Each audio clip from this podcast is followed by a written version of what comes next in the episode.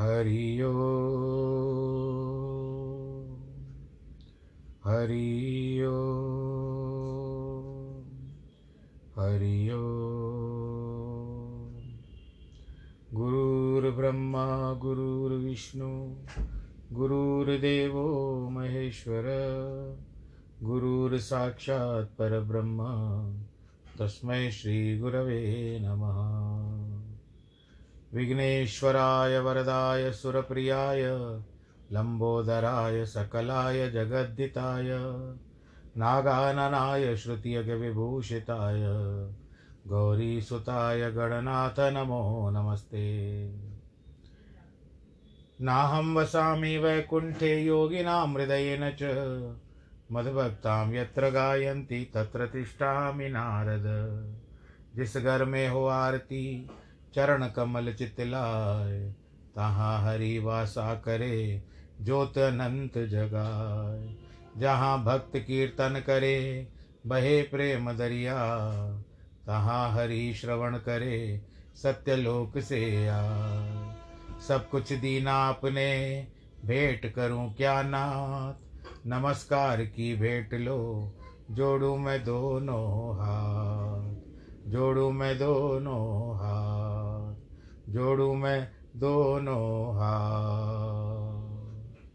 शान्ताकारं भुजगशयनं, पद्मनाभं सुरेशं, विश्वाधारं गगनसदृशं, मेघवर्णं शुभाङ्गं, लक्ष्मीकान्तं कमलनयनं, योगिवृदानगम्यं, वंदे विष्णुं भवभयहरं, सर्वलोकैकनाथं, मङ्गलं भगवान् विष्णु, मङ्गलं गरुडध्वज मङ्गलं पुण्डरीकाक्ष मङ्गलाय स्तनोहरि सर्वमङ्गलमाङ्गल्ये शिवे सर्वार्थसाधके, शरण्ये त्र्यम्बके गौरी, नारायणी नमोऽस्तु ते। नारायणी नमोऽस्तु ते। नारायणी नमोऽस्तु ते। श्रीराम जय राम, जय जय राम।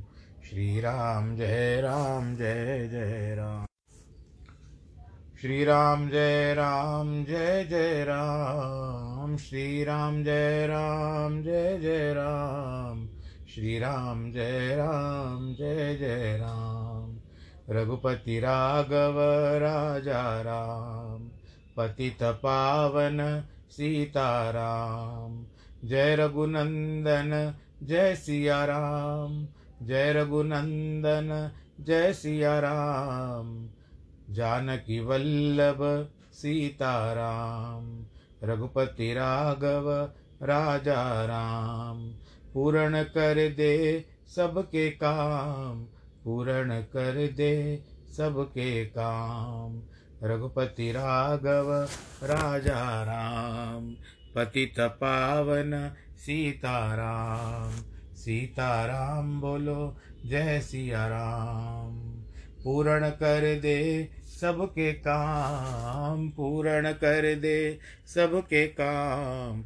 रघुपति राघव, राजा राम। बोलो सियावर रामचंद्र की जय। प्रिय भगवत प्रेमियों, रामायण की ये जो लहर चल रही है, आनंद के साथ हम इसमें सराबूर हो रहे हैं, इसमें डुबकियाँ लगा रहे हैं। अब हम लंका कांड में हैं और आज छठा विश्राम में प्रवेश कर रहे हैं। कि हर्ष राम बेटे हनुमाना, अति कृतज्ञ प्रभु परम सुजाना, तुरंत वैद्य तब की न उपाई, उठ बैठे लक्ष्मण हर्षाई। बोलो, सियावर रामचंद्र की जय। रघुनाथ जी प्रसन्न हो गए। हनुमान जी क्योंकि संजीवनी लेकर आए। प्रभु अति कृतज्ञ परम सुजान है। उपकार को पहचानते हैं। तब वैद्य ने तुरंत उपाय किया। अर्थात चार जड़ी उखाड़ ली। विश्वकर्णी जो शस्त्र की पीड़ा दूर कर दे, दूसरी संधान करनी जो कहीं मांस, अस्थि, फूटी गई हो तो उसको जोड़ दे, यानी ऑपरेशन की ज़रूरत नहीं है। तीसरी, सर्वकर्णी स्थान का रंग और सब शरीर को ऐसे का वैसा ही कर दे। चौथी, मृत संजीवनी जो प्राणों को पूरा वापस से संचालित कर दे। ये चार औषधि वैद्य ने लक्ष्मण जी को लगाई, तब लक्ष्मण जी प्रसन्न होकर के उठ बैठे। पर्वत के आते ही वानर जो युद्ध क्षेत्र में मरे थे, वे औषधि की सुगंध पाकर सब उठ खड़े हो गए। राक्षस वहाँ थे ही नहीं तो राक्षस योनि नहीं तो वो भी मरे हुए, वो भी जीवित हो सकते थे। इसके लिए उस समय का जो व्यवहार था, औषधि इत्यादि का तो एकदम से आप सुनिए किस तरह से चार दवाइयाँ मिला करके एक को सेवन करा दिया कि सब अपने आप ही, नहीं तो टाके लगाते होते हैं अगर चमड़ी फट जाती है तो उसके बाद वो टाके लगाए जाते हैं, फिर उसका निशान रह जाता है तो ये सब कुछ भी स्वतः ही सब कुछ नियमित हो गया शरीर का। रघुनाथ जी भाई को हृदय से लगा कर मिले, सब ब्रीच वानर बड़े प्रसन्न हुए। फिर महावीर जी ने सुषेन वैद और पर्वत को इस प्रकार, इसी प्रकार से वहीं पहुँचा दिया, जिस प्रकार वहाँ से लेकर के आए थे। एकादशी के दिन बलवान धूम्राक्ष ने चढ़ाई की और बड़ा भारी संग्राम किया। उसको महावीर जी ने मार दिया, फिर दुखदायक अकंपन चढ़कर आया। ये खेपक में बताया गया है। उसने भी बड़ा भारी संग्राम किया। उसने अंगद जी को ललकार करके मार डाला, फिर क्रोध करके प्रहस्त आया उसे परिवार परवा के दिन, यानी पहली तिथि जो प्रथम होती है, उस दिन नील ने मारा। फिर महोदर अधिक क्रोध करके आया। उस दिन महावीर जी ने उसको मार डाला। क्रोधित अतिका युद्ध करने आया। आठ दिन लड़ाई कर मर गया। फिर कुंभकर्ण के बेटे कुंभ निकुंभ पाँच दिन संग्राम करके मर गए। फिर मकरा, महा, मकराश महायोद्धा आया। उसने लक्ष्मण से बड़ा युद्ध किया। तब लक्ष्मण ने क्रोध करके ताको, डारो, मार। कपिदल में आनंद छयो। जय जय जय, कह, कर, पुकार। तब लक्ष्मण ने क्रोध करके उसको मार डाला। वानरों के दल में आनंद छा गया। यह वृतांत दशानंद सुनेव। अति विषाद पुण्य पुण्य शिर धुनेव। व्याकुल कुंभकर्ण पाए गयो। करे बहुत यतन जगावत भयो। अब ये सारी बातें जो हो रही थी तो रावण को अच्छा नहीं लग रहा था। बहुत व्याकुल भी हो गया। दुख भी पहुँच रहा था कि सबकी मृत्यु का समाचार आ रहा है। सिर पीटा, फिर व्याकुल होकर कुंभकर्ण के पास गया। अनेक यत्न करके जगाने लगा। इसमें फिर क्षेपक आता है कि एक हज़ार राक्षस आए, ढोल नगाड़े बजाने लगे, प्रयत्न करने लगे। मुदगर मार रहे थे शरीर को, पर असर ही नहीं हो रहा था। तब रावण जी कोई लात चपेट लगाने लगा कि उसके तन को लगे। जैसे आप सोए हुए हो, आपके पेट को कोई या पैरों को कोई फूल मारता है तो रा, उसको कुंभकर्ण को वैसा प्रतीत होता था, क्योंकि उसका शरीर पर्वत के समान बड़ा था। इसी कारण उसके मन में कुछ भी पीड़ा नहीं हो रही थी। उसी राक्ष नाक, उसी समय में नाक से श्वास की आदि के समान चलती थी, जिसके कारण राक्षस सम्मुख नहीं खड़े हो पाते थे। तब राक्षसों ने यह विचार किया, उसको काटने लगे। फिर भी न उठा तो बहुत उपाय किया। उसकी नाक में एक मेख घुसा दिया, फिर भी नहीं छींक करके फिर सो गया। कुंभकर्ण एंडाय कर तबो उघारे नैन, राक्षस लागे भागने रावण मान्यो चैन। आखिर कुंभकर्ण ने अंगड़ाई लेकर के आँख खोली, तब देख करके राक्षस भागने लगे, रावण को खुशी हुई। राक्षस, जागा तो ऐसे दिखा, मानो साक्षात देह धार करके काल खड़ा हो गया है। तब कुंभकर्ण ने पूछा, भाई, आप आपका मुख ऐसे सूखा हुआ क्यों है? क्या कारण है? तब उस अभिमानी ने सब कथा बताई, जिस प्रकार जानकी को हर लाया। फिर बोला, हे तात, वानरों ने सब माँ राक्षस मार डाले, मुख्य मुख्य योद्धाओं का संहार कर दिया। दुर्मुख देवशत्रु, मनुष्य भक्षक, वीर अतिकाय अकंपन महोदर आदि और भी वीर सब युद्ध क्षेत्र में मारे गए हैं। दशकंदर के वचन सुन कुंभकर्ण बिलखान जगदम्बा हरि आन अब चाहस शठ कल्याण सियावर, रामचंद्र की जय। रावण के वचन सुन करके कुंभकर्ण बड़ा व्याकुल हो गया। कहता है, अरे मूर्ख, जानकी जगत की माता को तू लेकर के आया है। अब भी अपना कल्याण चाहता है। उनको हर लाया है तू। राक्षस राज, आपने यह काम अच्छा नहीं किया। अब तो मुझे आकर जगाया। सुविरथा है। भाई, अब भी अभिमान त्याग दो। रघुनाथ जी की शरण में जाओ। आपका भला होगा। यदि आपने वचन, विचार किए, कार्य किया तो आपका मंगल नहीं होगा। हे रावण, आपकी सभा, अब कोई कार्य कुशल उत्तम मंत्री क्या आपको नहीं बता रहे थे ये सब? हे रावण, भला आपने सागर के पार एक छावनी स्थापन क्यों नहीं की? यदि सागर का तट रक्षित होता तो पुल किस प्रकार बन सकता, बताइए? जब दोनों भाई असहाय रहे, तब जाकर उनको क्यों नहीं मारा? आपका बाली बड़ा मित्र था, उसकी सहायता लेकर के रावण युद्ध करते तो वानर आपकी ओर से होते। शत्रु का संहार करते या तो सब न किया, पराई स्त्री की भी फिर चोरी कर ली। अब शूर्पणखा की दशा देखी थी, तब युद्ध करके आते तो जीत हो जाती थी। उसी समय युद्ध के लिए चले जाते थे। उस समय तो वो लोग असहाय थे, वो दो ही भाई थे तो कहाँ से युद्ध कर पाते थे तुमसे, बताओ? त्याग नीति पथ धर्म तज, हर आन पर नार। राजनीति परमार्थता, तुम सब दीन विसार, सियावर रामचंद्र की जय। नीति और धर्म दोनों बातों को छोड़कर एक तो पराई स्त्री चुरा करके लाए हो। राजनीति और परमार्थता की राम कौन है? यह बात आपने विसार दी? हे तात, राम साधारण मनुष्य नहीं है। इन्हें आप मन में पूर्ण ब्रह्म जानिए। ये तो पृथ्वी का भार उतारने के लिए इन्होंने अवतार लिया है। यह बात मुझसे नार, नारद जी ने कही है क्योंकि एक समय नारद और कुंभकर्ण नारद जी कुंभकर्ण के पास गए थे। कुंभकर्ण ने उनसे पूछा नारद मुनि आप कहाँ से आ रहे हो? नारद कहते हैं कि राक्षसों के दुख दूर करने के लिए पृथ्वी शीर क्षीर सागर पुकारने गई थी। तो भगवान ने अवतार धारण करके रामचंद्र के रूप में रावण को वध करने की प्रतिज्ञा ली है, सो मैं तुम्हें सावधान करने आया हूँ। हे भाई, यदि बात मैं आपसे कहने को था, परंतु समय न मिला अथवा ऊपर कहा तो माँ नारद जी मुझे मुझे बता के गए थे। पर अब जो हो गया, हो सक गया क्या कर सकते हैं अब ऐसा? ये रावण, क्या रघुनाथ जी मनुष्य है, जिनके हनुमान पायक है? भाई, आपने बड़ी खुटाई कर दी। पहले आकर के मुझे क्यों नहीं जगाया? आपने इस देवता से विरोध किया, जो समर्थ है, जिसने, जिसके शिव ब्रह्मादिक देवता भी सेवक हैं। अरे, उस ज्ञानी नारद जी ने मुझे बताया था। हे भाई, अब अंक भर मुझसे मिल तो लो, क्योंकि मैं जीता नहीं बचूँगा। मैं भी जाता हूँ रघुनाथ जी का दर्शन करके अपने नेत्रों को सफल करूँगा।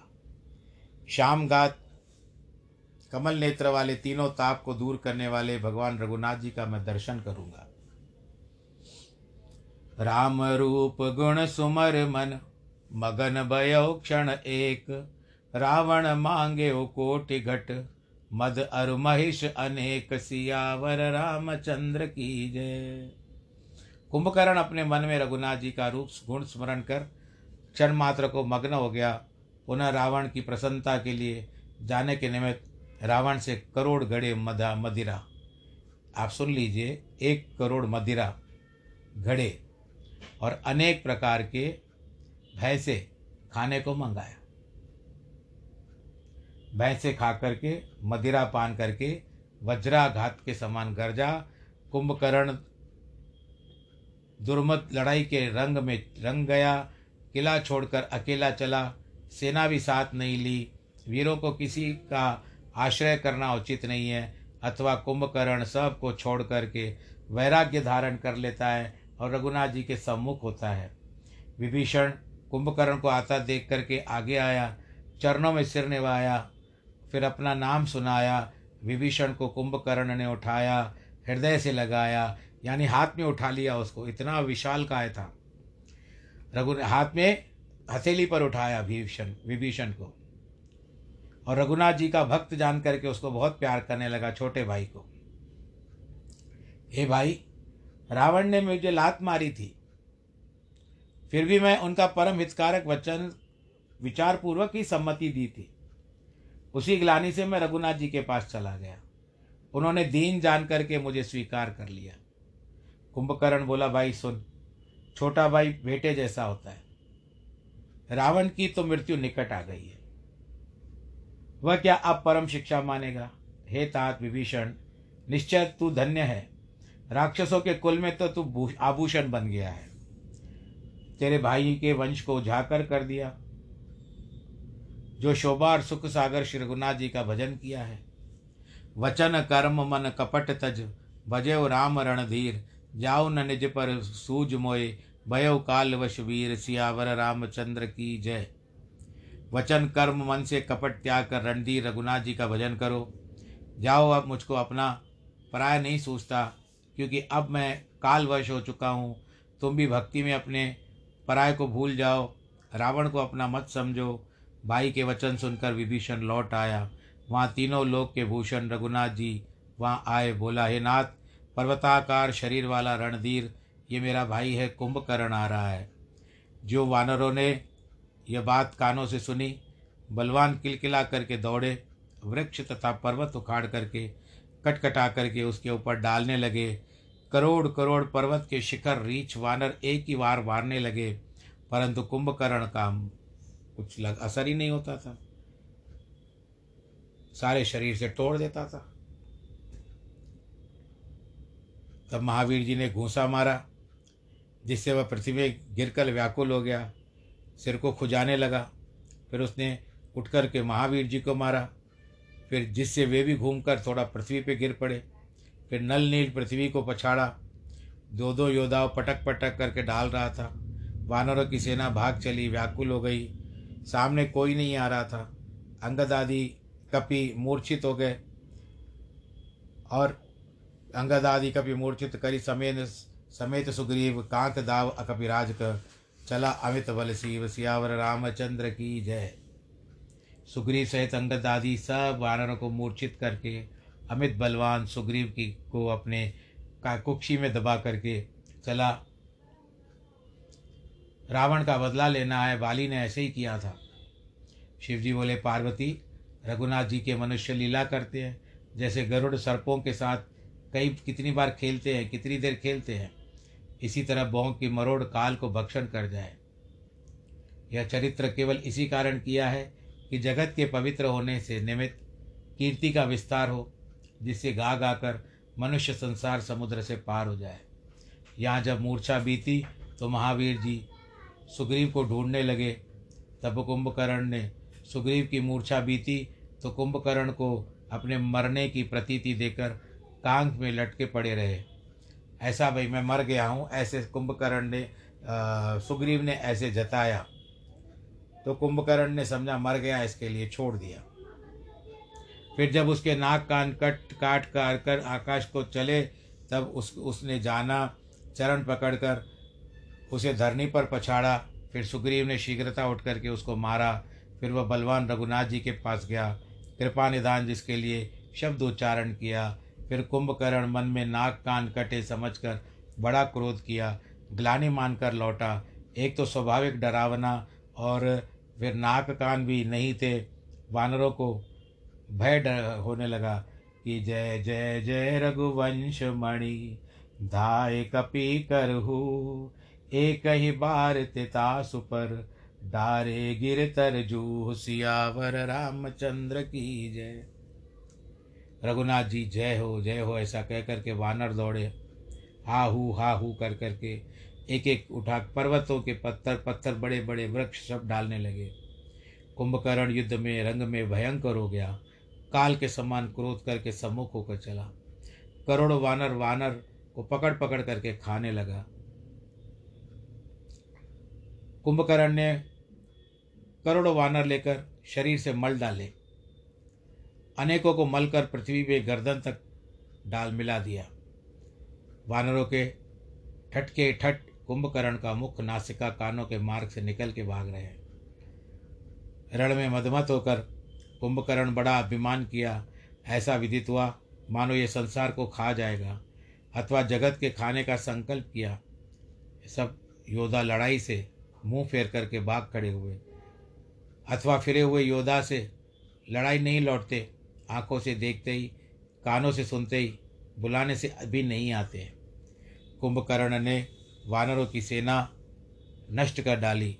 सुनते ही राक्षसी सेना सहायता के लिए दौड़ आई। तब रघुनाथ जी ने सेना को व्याकुल देखा। शत्रु की सेना सामने खड़ी है। सुन सौमित्र कपीश तुम सकल संभार सैन। मैं देखूँ कल दल बल ही। बोली, राज नैन सियावर, रामचंद्र की जय। रघुनाथ जी बोलते, लक्ष्मण, सुग्रीव, सुनो, तुम हमारी सब सेना संभारो। उस दुष्ट के दल और बल को देखूँगा। इस प्रकार कमल नयन रघुनाथ जी बोलते हैं। तुम देखो, सारी सेना संभालो, क्योंकि इसने बहुत अडंगा मचा लिया है। मैं जब तक कुंभकर्ण को देखता हूँ।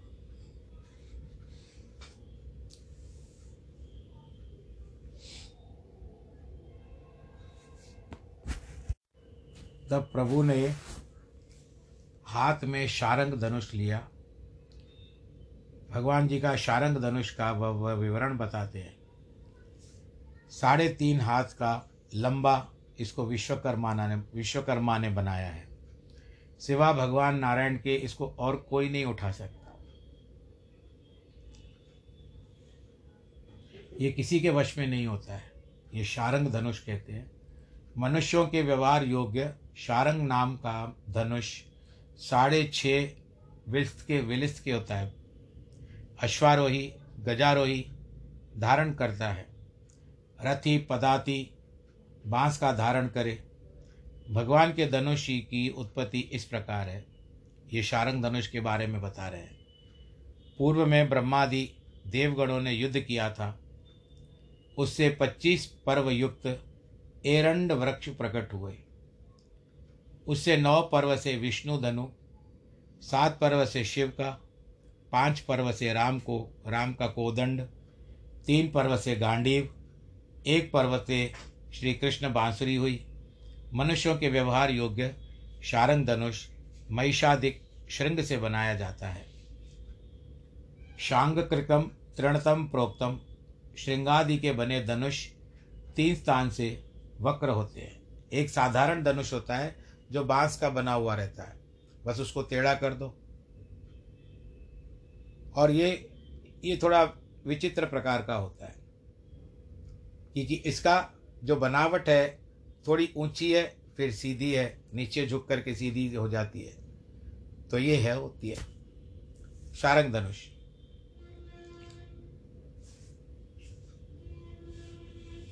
शारंग धनुष उठाया। कमर में तरकस किया, सिंह की चाल से रघुनाथ जी चलते हैं। प्रथम प्रभु ने धनुष की टंकार की।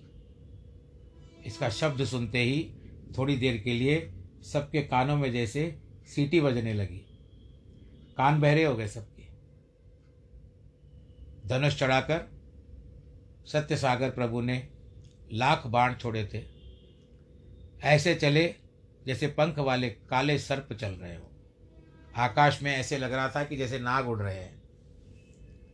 जहाँ तहाँ बाण अनेक चले, जिससे कि योद्धा रूपी बड़े भयंकर पिशाच कटने लगे।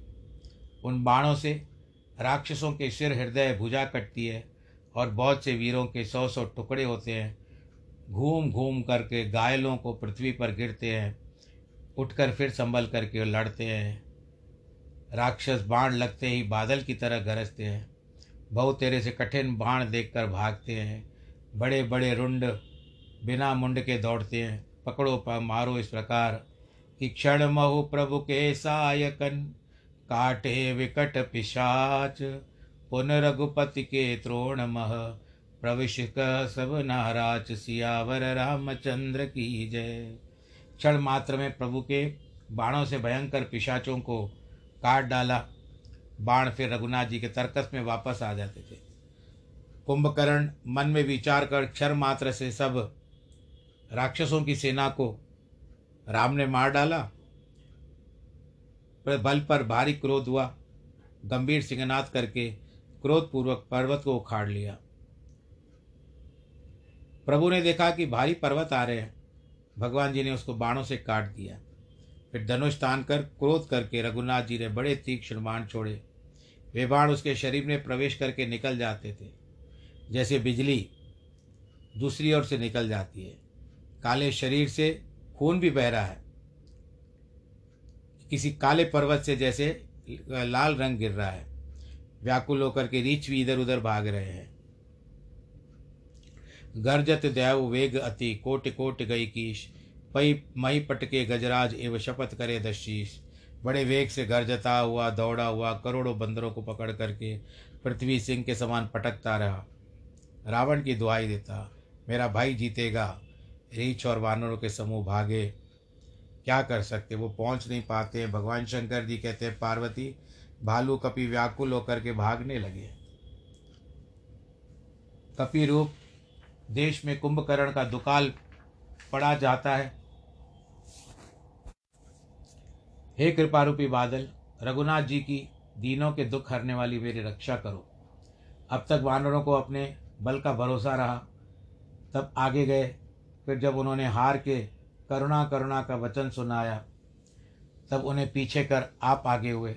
वानरों के करुणा वचन सुन करके भगवान धनुष बाण सुधारते चले, अपनी सेना पीछे कर आप महाबली रामचंद्र आगे चले।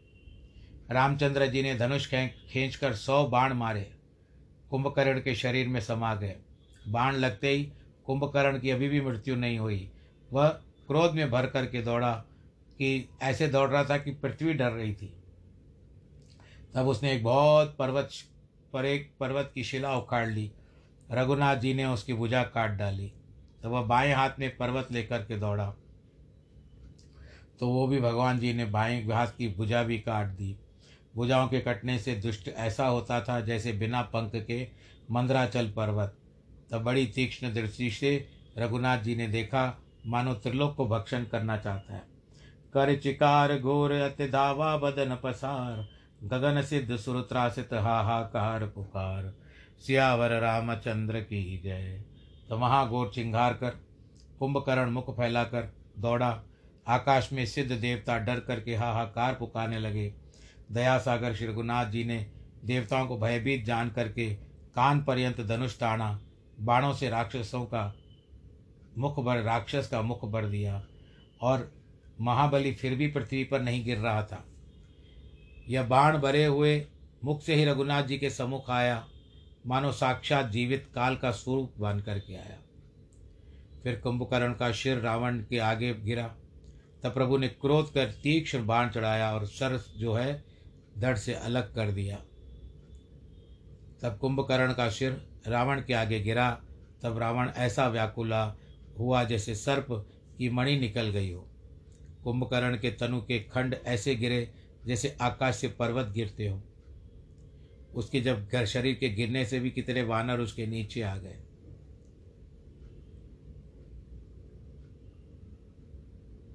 देवता राक्षसों में बाजे बजते और प्रसन्न होते जाते हैं। सब लोग जय जयकार करके फूल बरसाते हैं। जब सब देवता विनती कर चले गए, तब समय उस समय नारद मुनि आए। आकाश के ऊपर स्थित होकर हरि गुण गान गान करने लगे। सुंदर वीर रसयुक्त प्रभु का वेश मन को भाया। नारद जी चलते समय कह गए, प्रभु, इस दुष्ट को शीघ्र ही मार डालिए। रघुनाथ जी समर भूमि में शोभित हुए। कि संग्राम भूमि विराज रघुपति अतुल बल शोभागनि। श्रम बिंदु मुख राजीव लोचन रुचिर तन शोणित कनि। भुज युगल फेरत शर शरासन भालु कपि चौदिश बने। कदास तुलसी कह न सके छविशेष जही आनन गने। संग्राम भूमि में असीम बलवान और शोभा खान। रघुनाथ जी विराजते हैं। मुख के ऊपर पसीने की बूंदें, कमल से नेत्र, सुंदर शरीर, जिनके ऊपर थोड़ी थोड़ी रक्त की बूंदें भी लग, दिखाई दे रही थी, शोभायमान हो रही थी। रीछ और वानरों के चारों ओर खड़े हुए तुलसीदास जी कहते हैं कि इस छवि से क्या कहूँ, उनकी स्वछवि, इसका तो शेषनाग भी बखान नहीं कर सकते। निश्चर अधम मलयातन ताही दीन निज धाम गिर जाते नर मद मंत्र जय न बजई श्री राम सियावर रामचंद्र की जय। शिव जी बोले, पार्वती, ऐसे पाप के स्थान पर नीच राक्षस भी रघुनाथ जी को अपना धाम दे देते हैं। बड़े मंद बुद्धि मूर्ख हैं। श्री रामचंद्र जी का भजन सब क्यों नहीं करते हैं?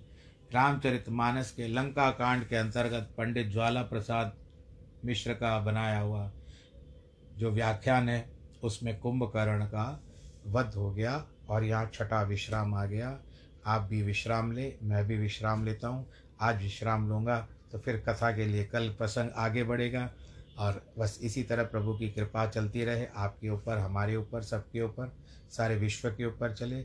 और बड़ी खुशखबरी है कि आज टीकाकरण भी आरंभ हो चुका है। और समय से सबको टीकाकरण प्राप्त हो, टीका लग जाए सबको।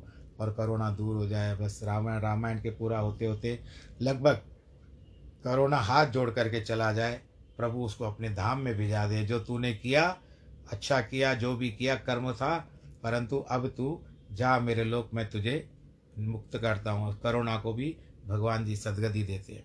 और बाकी सब लोग आप फिर भी ध्यान रखिएगा, अपना ध्यान रखिएगा, मुख पर मास्क ज़रूर डालिएगा सामाजिक दूरी बना करके रखिएगा, हाथों को सैनिटाइज करते रहिएगा और मुख पर मास्क भी ज़रूर लगाइएगा। बाकी आपके जो वैवाहिक वर्षगांठ है किसी की भी अथवा जिनके जन्मदिन हो, ये भले आप कभी भी सुनते हो, तीन दिन के बाद सुनते हो, चार दिन के बाद सुनते हो, क्योंकि एक बार आपकी मेरी ओर से निकल जाती है तो ये आपकी धरोहर हो जाती है, आपकी प्रॉपर्टी हो जाती है। उसके बाद आप इसके मालिक बन जाते हो। और मेरी वाणी आपके पास लॉक हो जाती है। आप कभी भी उसको सुन सकते हो। तो मैं, मेरा कहने का तात्पर्य यही है कि जिस दिन आप सुनो, इस कथा को कभी भी आप सुनते हो, जिस दिन भी आप सुनो, दो दिन के बाद सुनो, चार दिन के बाद सुनो या जब भी सुनो आपका नियम किस तरह से है, भगवान जी आपको इस नियमित रखे। परंतु फिर भी जब भी सुनते हो, आप उसी दिन को लेना कि मैं आपको, उसी दिन आपको यदि वर्षगांठ है या जन्मदिन है तो मैं आपको उसी दिन बधाई देता हूँ। बस यही मेरा उद्देश्य है। बस आप सब सुखी रहे। सर्वे भवंतु सुखिन सर्वे संतु निरामया। सर्वे भद्राणी पश्यंतु माँ कश्चित दुख भाग भवेद नमो नारायण।